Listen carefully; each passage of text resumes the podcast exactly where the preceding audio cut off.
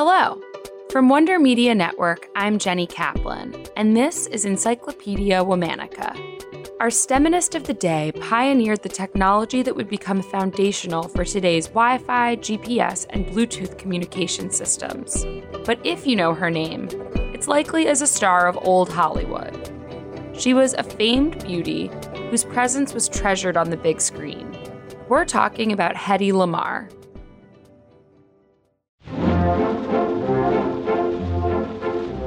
Hedwig Eva Keiler was born in Vienna, Austria on November ninth, nineteen fourteen, to a well-off Jewish family. Her artistic and inventive sides were both supported by her parents. Hedy was an only child and was very close with her father, a bank director. The two frequently took long walks together and discussed the inner workings of machines around them, like streetcars and the printing press. Hedy was fascinated by those conversations and took to tinkering herself, dissecting and reassembling her music box. Hedy's mother was also a major influence on Hedy. She was a concert pianist and introduced Hedy to the arts, enrolling her in both ballet and piano lessons as a young child. As she grew up, Hedy's beauty took center stage.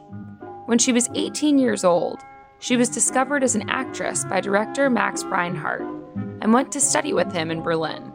She got her first roles on screen and began to gain name recognition, particularly for a nineteen thirty-two role in a controversial film called Ecstasy. During her time in Berlin, Hedy also starred in a play called Sissy. One adoring fan turned into something more. Fritz Mondel, an Austrian munitions dealer, saw Hedy on stage, and the two started dating. They married in nineteen thirty-three, but their relationship didn't last. Hedy once said about the marriage, "I was like a doll.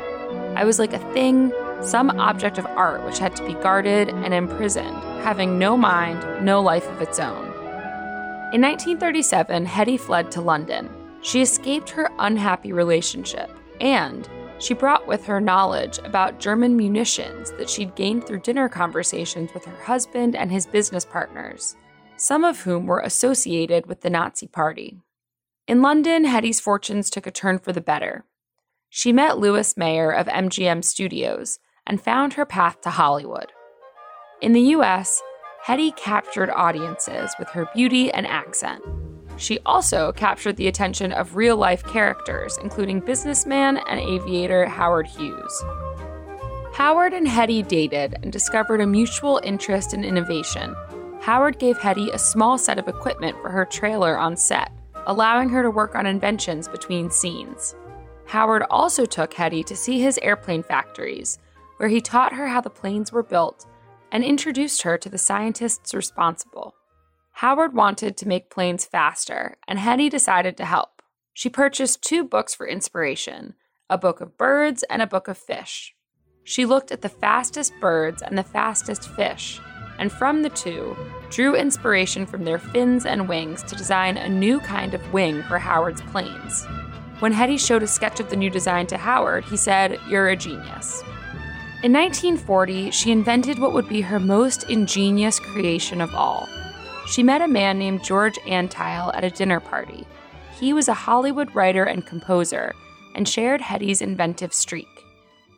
George and Hedy were both extremely concerned about the looming war. It was the eve of the United States' involvement in World War Two. Hedy's first marriage had equipped her with knowledge about German munitions, and she and George decided to work on inventions to combat the Axis powers. In the end, the duo developed a new communications system to guide torpedoes to their targets. The system used frequency hopping between radio waves in order to prevent the interception of radio waves by the enemy. Hedy and George sought a patent and military support for the invention. They received a patent, but the Navy decided against implementing the technology during the war because of the complexity and expense. Hedy's patent expired before she received a penny for her invention. She continued her acting career, and in April nineteen fifty-three, Hedy became a U S citizen. Despite her continued success on screen until nineteen fifty-eight, Hedy's inventive genius went largely unacknowledged for years. Finally, in nineteen ninety-seven, Hedy and George jointly received the Pioneer Award from the Electronic Frontier Foundation for their work. Hedy also became the first woman to receive the Invention Convention's Bobi Nass Spirit of Achievement Award. Hedy died in the year two thousand. fourteen years later, she was inducted into the National Inventors Hall of Fame for her frequency-hopping spread spectrum technology. The technology Hedy developed to allow torpedoes to frequency hop had found a new home in the Wi-Fi and wireless devices we know and love. Her work led her to be dubbed the mother of Wi-Fi and other wireless communications like G P S and Bluetooth. Tune in tomorrow for the story of another world-changing STEMinist. Special thanks to Liz Kaplan, my favorite sister and co-creator. Talk to you tomorrow.